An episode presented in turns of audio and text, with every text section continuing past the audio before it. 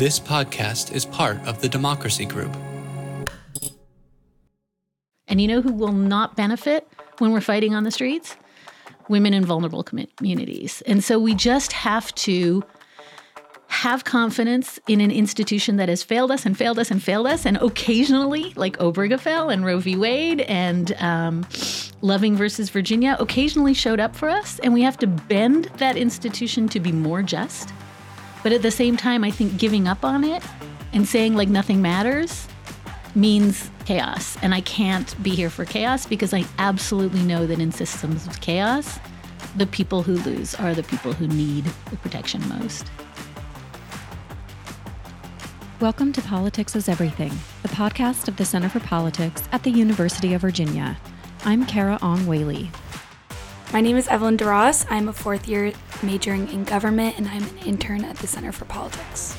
My name is Victoria Molman. I am a second year government major and I'm also an intern at the Center for Politics. We are delighted to have on the podcast with us Dahlia Lithwick, the senior legal correspondent at Slate Magazine and host of Amicus, Slate's award winning biweekly podcast about the law. She joins us to discuss her award winning book, Lady Justice. Enjoy our conversation. Dahlia, thank you so much for joining us to talk about your best selling book, Lady Justice. I want to start with what may seemingly be a simple minded question. Um, but what does justice mean to you? Oh, that is not a simple minded question. That's like all the things. I like when people start with like the softballs and work up to the big existential questions, but thank you. Um, I mean, I think justice more and more to me um, is a distinct entity from law um, because you can, you know, have all the law in the world and think that that's the justice system. And I think we are increasingly seeing that in a whole bunch of contexts um, and not have it be justice. So I, you know, my views about justice are probably closely aligned with, you know, some of my heroes, uh, you know, Martin Luther King and Pauli Murray and Ruth Bader Ginsburg and increasingly evident uh, um, Brown Jackson. Um, I think that justice has more to do with fundamental rules around human dignity and equality uh, decency, access to services. Uh, it's not just rule of law, it's a part of rule of law. But I think most foundationally, at least for me, justice is about the notion that uh, everybody is a creature of dignity and humanity, and that our legal systems need to serve that more so than that they need to serve or reinforce existing power structures. So I know that's an inchoate answer, but I think it's, um, you know, I always say I can't believe we're going to Hitler on the first question, but I always have to remind people that, you know, what happened in Nazi Germany all happened under color of law. None of that was uh, not lawful. And so I think we make a mistake of saying, as long as something is legal, it is just. That is absolutely not true. And we're seeing that around the world, uh, whether it's in Hungary or uh, Poland, uh, around the world, we're seeing legal advances that do not advance uh, the cause of justice. Thank you again for coming to talk to us. Um, a chapter that hit really close to home for us at the center was your chapter about the events of August 11th and 12th in 2017 in Charlottesville. Um, in that chapter, you say, Anyone who really saw what happened in Charlottesville in 2017 was unsurprised by the riot at the US Capitol in January 2021. Although it took a couple of years, your chapter tells the story of how justice was eventually served in Charlottesville with a unanimous guilty verdict and $26 million in damages. Can you speak to the role that women played achieving accountability through the legal system and what lessons does Charlottesville offer for accountability for the January 6th insurrection? I think for me, Charlottesville is in many ways the beating heart of the book because it is an avatar for so many of the stories I was trying to tell, which were, in some sense, what happens. I guess it goes to your very first question when law fails to show up, when justice fails to show up, right? And so we had an event that took place. Uh, it shattered the community in many ways. It still, um, you know, has left a big thumbprint on the community. And, you know, the president said there were very fine people on both sides, and his attorney general failed to take it seriously as a hate crime, failed to take it seriously as a crime at all. And into the vacuum steps, you know, a pair of lawyers from big fancy firms who don't know anything much about the KKK Act or about doing, you know, social justice litigation around hate crimes. Uh, they just looked around, waited for a grown up to show up, and when the grown ups failed to show up, they just stepped in. And for me, it's no accident that that was two women, Robbie Kaplan and Karen Dunn, because in many ways, and I think this is a central thesis of the book, time and time again, it was women who just step into the breach when the legal system either buckles or fails to operate. And so I was really, for so many reasons, moved by the story of you know, Robbie, who had, you know, certainly ample reason, and she she fought on behalf of Edie Windsor at the U.S. Supreme Court, which paved the way, right, for not just the demise of the Defense of Marriage Act, but ultimately for Obergefell and marriage equality nationwide. Really didn't need to jump into this, like was doing just fine at her big shoe white shoe firm in New York, not big shoe, big white shoe firm in New York, and suddenly just looks around and says, I guess if nobody is going to bring these people uh, to justice, then I'm going to have to teach myself how to do it. And she called me, uh, said, if you can rustle up some office space, uh, I think uh, maybe we could find some plaintiffs. And the other reason I kind of love the story isn't just as you said that it took years. I mean, it took years and the, you know, case kept getting delayed and then COVID happened and, you know, the the Nazis and white supremacist uh, defendants and the Proud Boys, you know, kept dropping their phones into toilets and not showing up for depositions. In some sense, they were, again, this goes to your first question, really refusing to abide by the rules of the road about what law means, not just justice, but law. And nevertheless, to get them hailed into court, have a jury in Charlottesville, you know, find for the plaintiffs, have some sense of accountability, even if, and it is increasingly looking like we may never get the judgments paid because it's hard to collect judgments. But to have this case stand for the proposition that in the United States of America, you don't get to sail into some other town, you know, march around the streets with flaming torches, terrorize vulnerable communities, both the Jewish community, the African American community, all of the immigrant communities, uh, and the LGBTQ community, and the student community, and terrorize them and then walk away without any accountability. That just can't be allowed to happen in a nation that believes not just in justice but the rule of law. And so I think it's it's again a story of how and we see it time and time again in the book, just waiting around for someone else to show up is not a really good system of protecting the vulnerable or um, fighting injustice. And for me, I was just really struck. And I will say, every chapter in the book, in some sense, is a case that I covered as a journalist.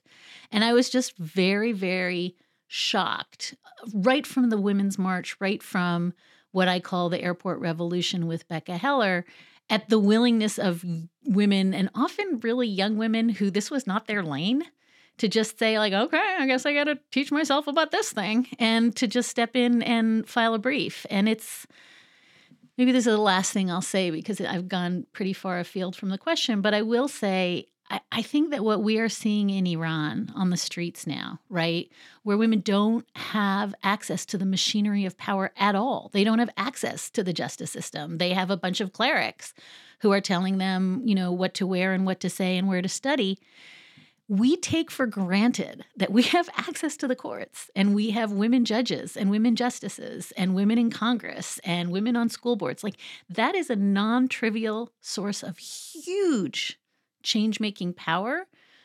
And it's not the same as putting your body on the streets. It's really important. And I think women feel that in their bones. Um, in the book, You talk about Stacey Abrams' efforts to increase voter turnout in Georgia, especially among minority groups. During her run for governorship in 2018, Abrams made the effort to reach disengaged voters while also investigating the barriers to voting facing minorities in the state. At the time, she was being directly challenged by her opponent Brian Kemp, who, during her concession speech, she called out for supporting vo- voter suppression measures, including the exact match system. Although she didn't win the election, you mentioned that she encouraged people to see the normalness of political engagement, thus inspiring disengaged communities to vote. As we approach another divisive presidential election, what are the challenges and opportunities for ensuring full participation when there are ongoing efforts to restrict who can participate and divergent access depending on the party that controls the state government? And who do you see as leading efforts to secure political rights and representation? It's another great question. And I think the answer to it is a little bit the explanation for why the last three chapters of a book that pretends to be about women lawyers turns into voting and voting rights and organizing because one of the things that was really amply clear to me and remains amply clear to me is you can win all the court battles in the world and lose democracy, right? Like if you win and you win and you win, and you know, one of the chapters in the book is about Brigitte Amiri at the ACLU, who, along with a team of amazing attorneys, helped to get a, a young undocumented woman who was not being allowed out of a migrant shelter in Texas, even though she'd been given a waiver to terminate her pregnancy. And the administration simply locked her in the shelter and wouldn't let her have an abortion. And, you know, the, it's sort of a triumphal ending because at the end of the day, the ACLU is able to get her uh, the right to terminate her pregnancy and to secure uh, uh, an abortion for her. But then a couple years later, nobody in Texas is going to get an abortion. And in fact, you know, women are going to go to jail. Uh, you know, just last week we saw. Um, three people being sued in civil court uh, because of text messages they were sending helping somebody procure medication to terminate a pregnancy. So this is, you know, where we're headed now. And so I think it's really important and for me that's really emblematic of, you know, Brigitte Amiri can win her case and we can still lose reproductive freedom for half the population. And that's a democracy problem, that's not a courts problem. And so your question is exactly right, which is if we do the thing where we sit back and say we're just going to let these, you know, lawyers solve everything for us in courts, we're going to lose. And if we also say we're just going to like vote every 2 years, we're going to lose. And what Stacey Abrams is an avatar of for me is the proposition that if we don't organize around that foundational idea, that protecting democracy is like breakfast, lunch, and dinner 365 days a year. And that communities, as you asked in your question, that have never been served by voting, right? Need to be enrolled in that project, even though it seems like it's against interest, right? And so, what I think Stacey Abrams was doing in Georgia and continues to do in Georgia, which is say to vulnerable communities, you have no reason whatsoever to believe that the government, the governor, you know, the the state supreme court is going to show up for you. They have never showed up for you. And yet I'm asking you to fundamentally believe that we could change that. And she has had, I mean, right, that this is why we have a Senator Warnock is that she has single-handedly, I think, with this amazing coalition, again, many of those groups are led by women, um, pulled together a, 365 day a year breakfast, lunch, and dinner organization that convinces communities that change does not happen by sitting back and hoping some magical person is going to come along and fix it. Change happens when every single person realizes they have skin in the game. And so for me, you know, I point to to um, her chapter and I point to the work that Vanita Gupta was doing in her chapter at the leadership uh, conference because there are so many groups around the country that are trying to organize people who have never been given any evidence that voting will work for them. And that's hard. And it's particularly hard in a moment in which, and this is the sort of fundamental nihilism of the moment, when you have people in government who are telling you government sucks. It's all a swamp.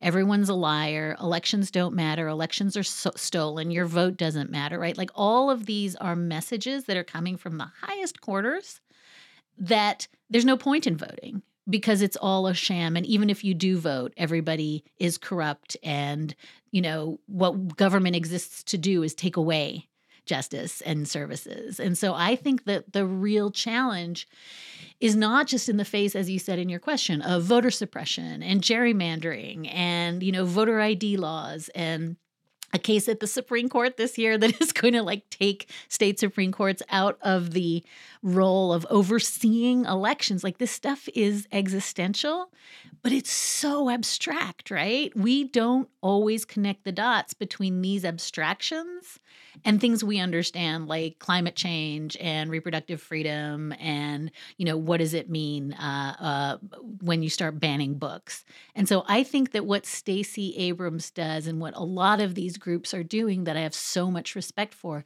is providing the connective tissue between those two ideas between the idea that justice, and again, it goes back to the first question justice is not just about what happens in courts. Justice is if you're in Connecticut and it takes you 30 seconds to vote because you're in a really wealthy neighborhood.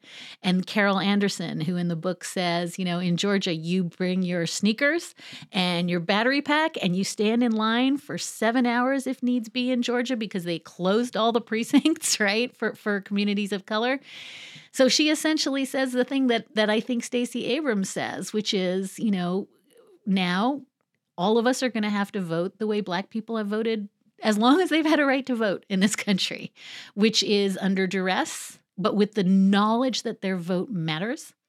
And that's I think what Stacey Abrams is doing is she's saying like take your battery pack, put on your comfy sneakers, bring a granola bar. You might be in a long line and by the way, now they're going to criminalize bringing you water and you do it anyway because the alternative is nothing, right? Is losing everything. Um, I guess this next question is a more general question for you.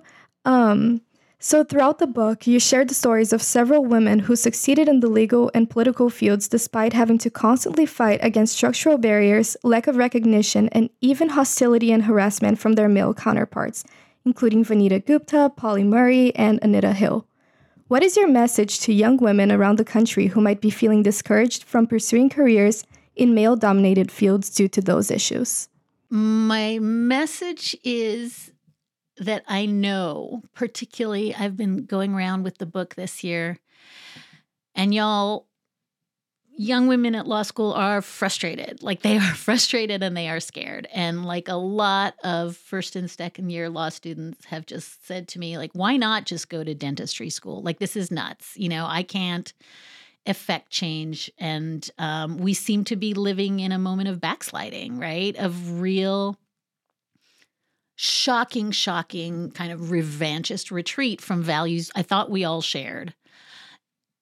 And I think the answer is like if you go to dentistry school, first of all, like respect to anybody who's a dentist. I'm not meaning to use that as an example of giving up, but I am saying we need to keep working in these male dominated fields because, as I said, I think to your earlier question, this is the key to power, right? This is the key to power is staying in these spaces. And it is really hard. And I, I have to tell you, and I know you all three of you know this, you know, if you watched the Ketanji Brown Jackson confirmation hearings, it's shocking, right? That in this stage of life, that level of racism and sexism can be spoken out loud, you know, on the floor of the United States Senate. And the number of young women who are just like, I, I, I don't what kind of person would subject herself to this, right? And that's, I think, the at the heart of your question. The answer is like a really strong, brave person who grew up not believing that it was still going to be like this in 2022 and who now sees that it is. But I think for me, she was such a model for how we do it that I just want to sort of say to people like, watch what she held at those hearings, right? Sitting there between her parents and her spouse and her kids, being called a child molester over and over and over again when there was no evidence of anything like that in her record. And part of me wants to say it is painful that she doesn't get to cry. It is painful that she does not get to, you know, slam her fist on the table the way Brett Kavanaugh did at his hearing, right? And shout and make threats. It's really hard to hold all that diminution and shaming and anger and disregard, by the way, for the record of somebody who was as qualified, if not more so, to be on that court than anybody currently sitting there. But she held it, right? She held all of that.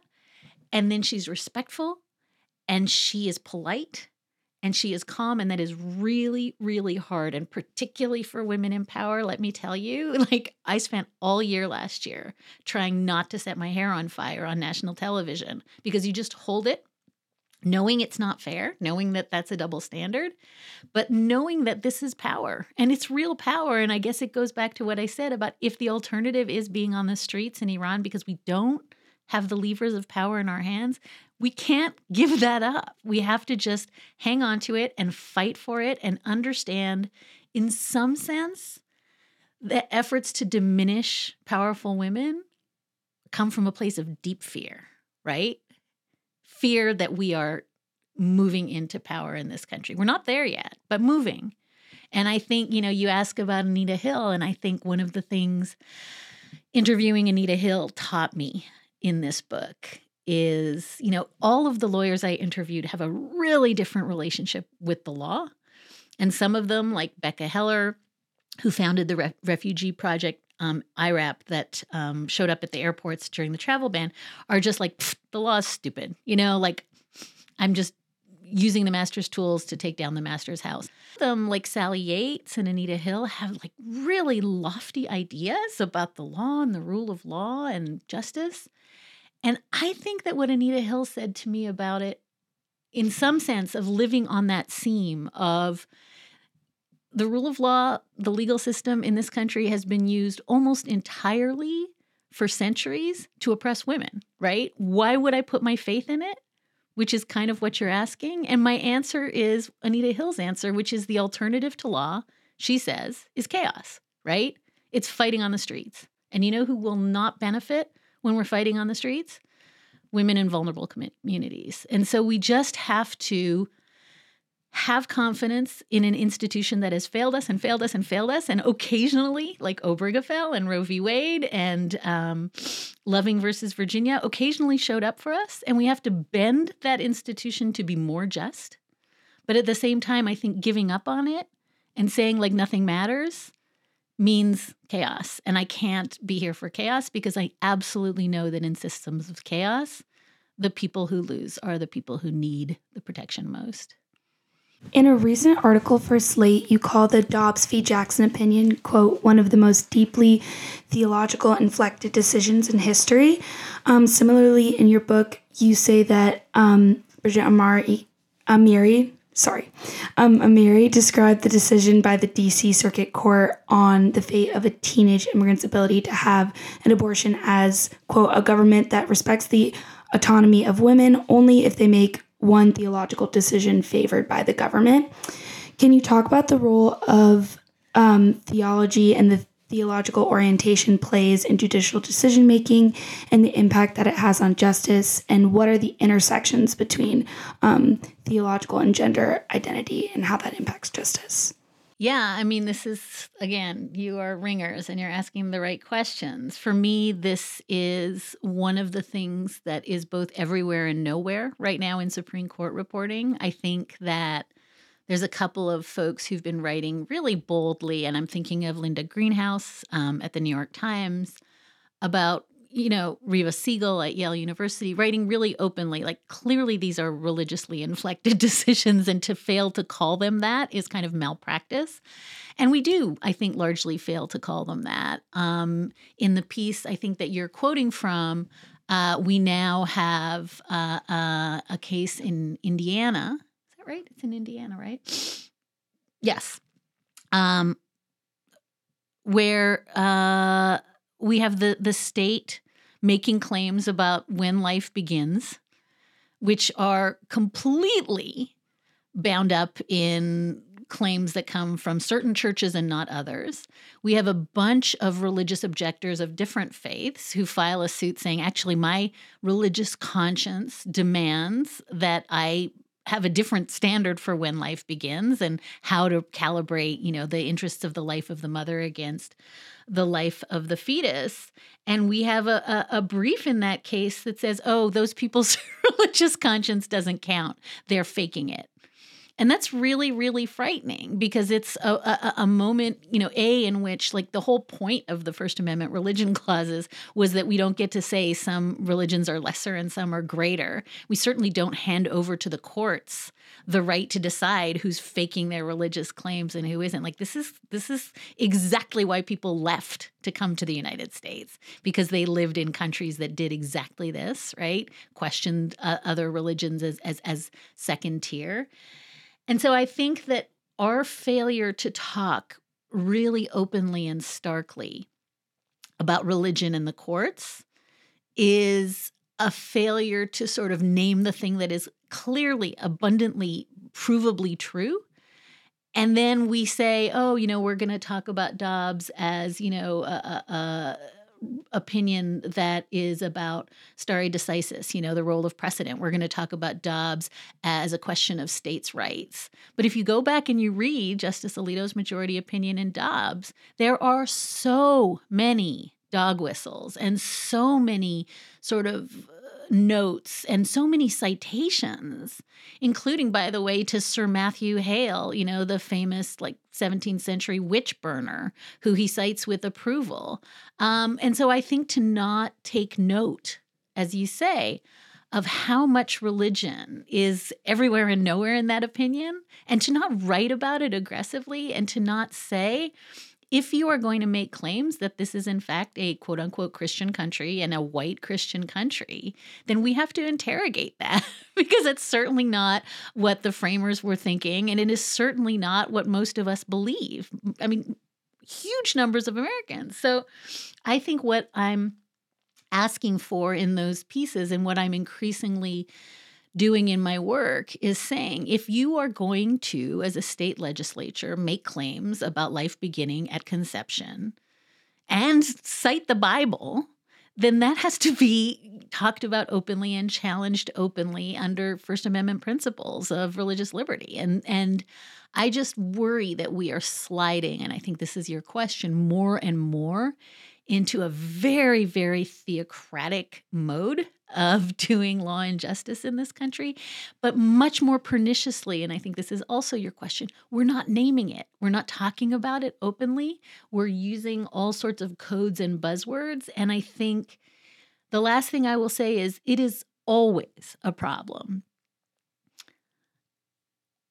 to question Supreme Court justices on these matters of is your faith going to somehow shape your jurisprudence? And and one of the most depressing if you want to go back and read depressing confirmation hearings you know justice brandeis was accused of having dual loyalties at his confirmation hearing right? Because he was jewish. Justice frankfurter was you know this is this goes back justice brennan you know so it is i am in no way saying that it is an easy thing to thread and when Amy Coney Barrett, you may recall, was at her confirmation hearing, not for the Supreme Court, but for the Seventh Circuit, Senator Dianne Feinstein from California tried to kind of question her on this. You know, is your religious, you know, worldview going to shape your doctrinal worldview? And she got clobbered from both sides, both from the right and the left, for asking uh, inappropriate questions. So I think we have to be both solicitous. This is very, very thorny territory. And at the same time, you know, just last week, we have a judge, a single district court judge in Amarillo, Texas, who has been working for religious groups for most of his career, who is about to, with the stroke of a pen, do away with medication abortion drugs nationwide. And to not deeply interrogate the relationship between his theological worldview and his judicial doctrine, again, it's malpractice. And yet, didn't show up in a lot of the reporting I read. You look so sad. Your faces are all so sad right now. Am I not cheering you up? This is serious. This is really serious stuff. And, you know, we, we're, we're primarily focusing on the role of the Supreme Court, but so much is happening now in the state legislatures and the state Supreme Courts. And um, I'm not sure if you've been paying attention at all to this new theory of the private right to action, um, which kind of goes back to the way in which there's the distortion of the infrastructure of democracy through legal means.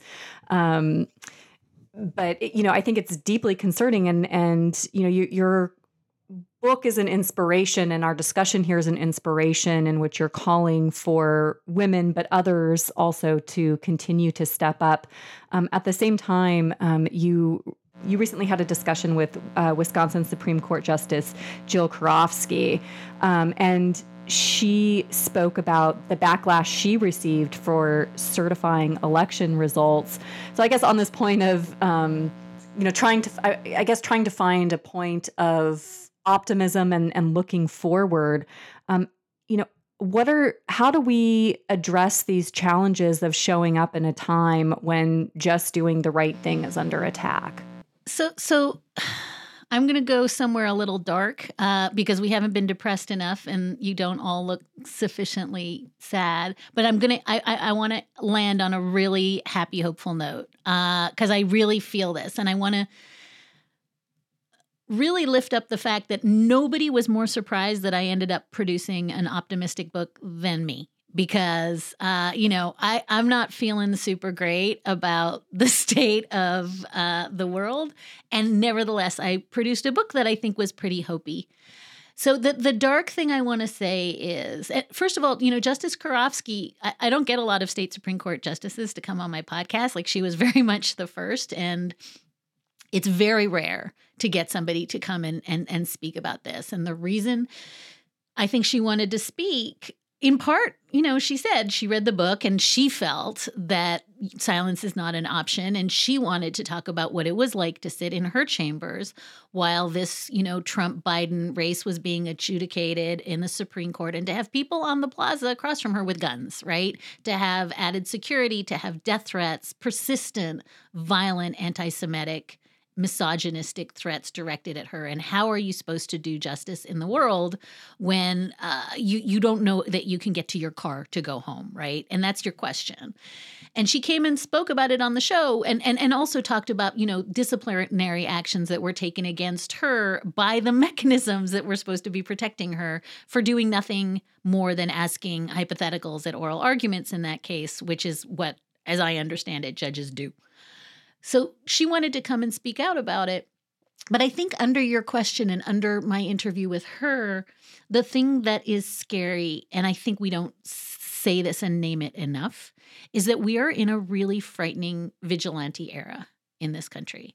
And so whether you want to talk about, you know, Kyle Rittenhouse and what it means to be given a lawful blessing to cross state lines and start shooting people or you want to talk about SB 8, which is that Texas quote unquote vigilante bill that conscripts private citizens into state actors for purposes of stopping abortion. And this is before abortion was illegal, right? What we are seeing, and it's really frightening, is more and more and more, and this is your question, I think, of the justice system it's why you asked me the first question about justice. Blessing vigilantism in different contexts, right? And I think that once you bless a notion in which and by the way this is you know putting cameras into classrooms to monitor teachers right? So that parents can can make sure that they're all of that is vigilantism. And if it sounds familiar this is the fugitive slave act right? We know how this ends. It's not good it is a way of telling citizens you are the arbiter of what is lawful and what is not lawful. And that is the opposite of the rule of law. It is the opposite of justice. And it is really scary when those people happen to be the people who have guns in their hands, right? That's when it becomes chilling in the extreme. And that's where we're headed in a whole bunch of different con- contexts, is under the auspices of freedom we're saying to people, you make your own judgments about whether something is legal or illegal. And by the way, take a gun And that was Charlottesville, by the way. So, what I want to say that is hopeful is that it is entirely possible to hear what I just said and just like grab a bottle of bourbon and crawl under your desk. But the 2022 midterms, to me, are the living proof that Americans hate that. It's not just that the 2022 midterms I read, and nobody knows this better than Larry Sabato and the folks, you know, doing work at UVA. I read the 2022 election as a complete renunciation of lawlessness. It was a renunciation of January 6th. It was a renunciation of the idea that you can invent your own ending to an election and deny truth and reality. And in every one of the six states that puts abortion on the ballot in the form of direct democracy through ballot initiative or referendum, abortion wins, including Kansas, right? Including Kentucky. So I think that one of the ways, and I know this was your question, and it's what gives me hope, is that one of the things that needed to happen for November of 2022 was a realization that we were asleep when Dobbs came down. We were asleep when Bruen, the gun case, came down. We were asleep when the EPA case came down, right? And the Supreme Court is, invents this major questions doctrine that is not a doctrine. You just put capital letters on it, as Justice Breyer said this week. You don't get to just put capital letters on something and make it a constitutional doctrine. But they did. And that's going to be loan the loan forgiveness program too under the major questions doctrine. So that's scary, but that's power. And it really goes back to the questions you were asking earlier about democracy. It's actually not the province of the US Supreme Court single-handedly to decide how democracy works or to warp democracy right? Through blessing gerrymandering, blessing the independent state legislature theory, another doctrine that does not exist, blessing uh, vote suppression doing away with Roe v. Wade, doing away with gun protections. And that's a democracy problem. it's a democracy problem. It's not a law problem. And so I think for people to wake up on the day after Dobbs and say, you know what, I guess I better get this on my state ballot initiative. And all those amazing women in Michigan, hundreds and thousands of them who got signatures on the ballot and got Roe protected and codified uh, under state law the amazing what we're seeing in the um, race for the Wisconsin Supreme Court primary, right? Women showing up, running on abortion and running on democracy. So I think it is very possible to say, you know, we live under the thumb of a 6 3 supermajority at uh, the Supreme Court that is hell bent on arming everybody and hell bent on suppressing democracy. So I guess bottle of bourbon and Netflix for me. Or we can do what people did in the midterms, which is show up, right? Is to be awake and to show up and to organize. And it goes also to your Stacey Abrams question. Do this every single day. And no, and folks, this is where it's not depressing. The Electoral Count Act, which is the thing that would have given Mike Pence ostensibly the power to set aside election results, has been fixed. People are working on state gerrymandering. People are working very hard on voter suppression. People, all of these systems, democracy problems have fixes. And really good people are working day in and day out. And the public will, I think, is with that. I don't think the public will is that everybody goes around and shoots stuff until we're all dead. So I think it's really hopeful. And here's like why I just put it back to where we started. I think women know this in their bones. I think women know in their bones. And it's why I think Justice Karofsky was willing to come on the show that if this stuff gets decided on the streets by people with weapons, we will all lose. And nobody knows that better than women. And so women keep showing up. Dahlia, thank you so much for joining us on Politics is Everything to talk about the women who are working tirelessly through the legal system in pursuit of justice in a more democratic society. We appreciate your reporting and also for challenging us to think about the ways in which we can ourselves contribute to improving our democracy and our society.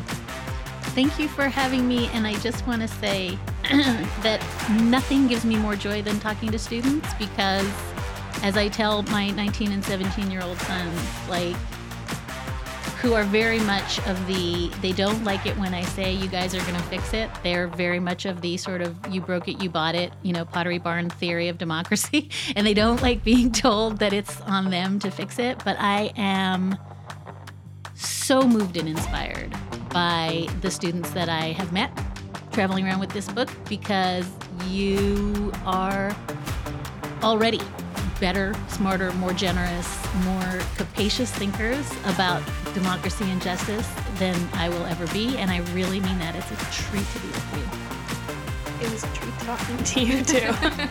Thank you so much. Hi, podcast listeners. Thank you so much for tuning into this episode of Politics is Everything. Editing and production was done by me, Carah Ong Whaley. Our theme song is Let's Boogie by Chris Faze. You can learn more about the Center for Politics on our website at centerforpolitics.org. You can also connect and engage with us on Twitter at Center Number 4 Politics. Feel free to also send your questions, ideas, and suggestions to us by email at goodpolitics at virginia.edu. Until next time,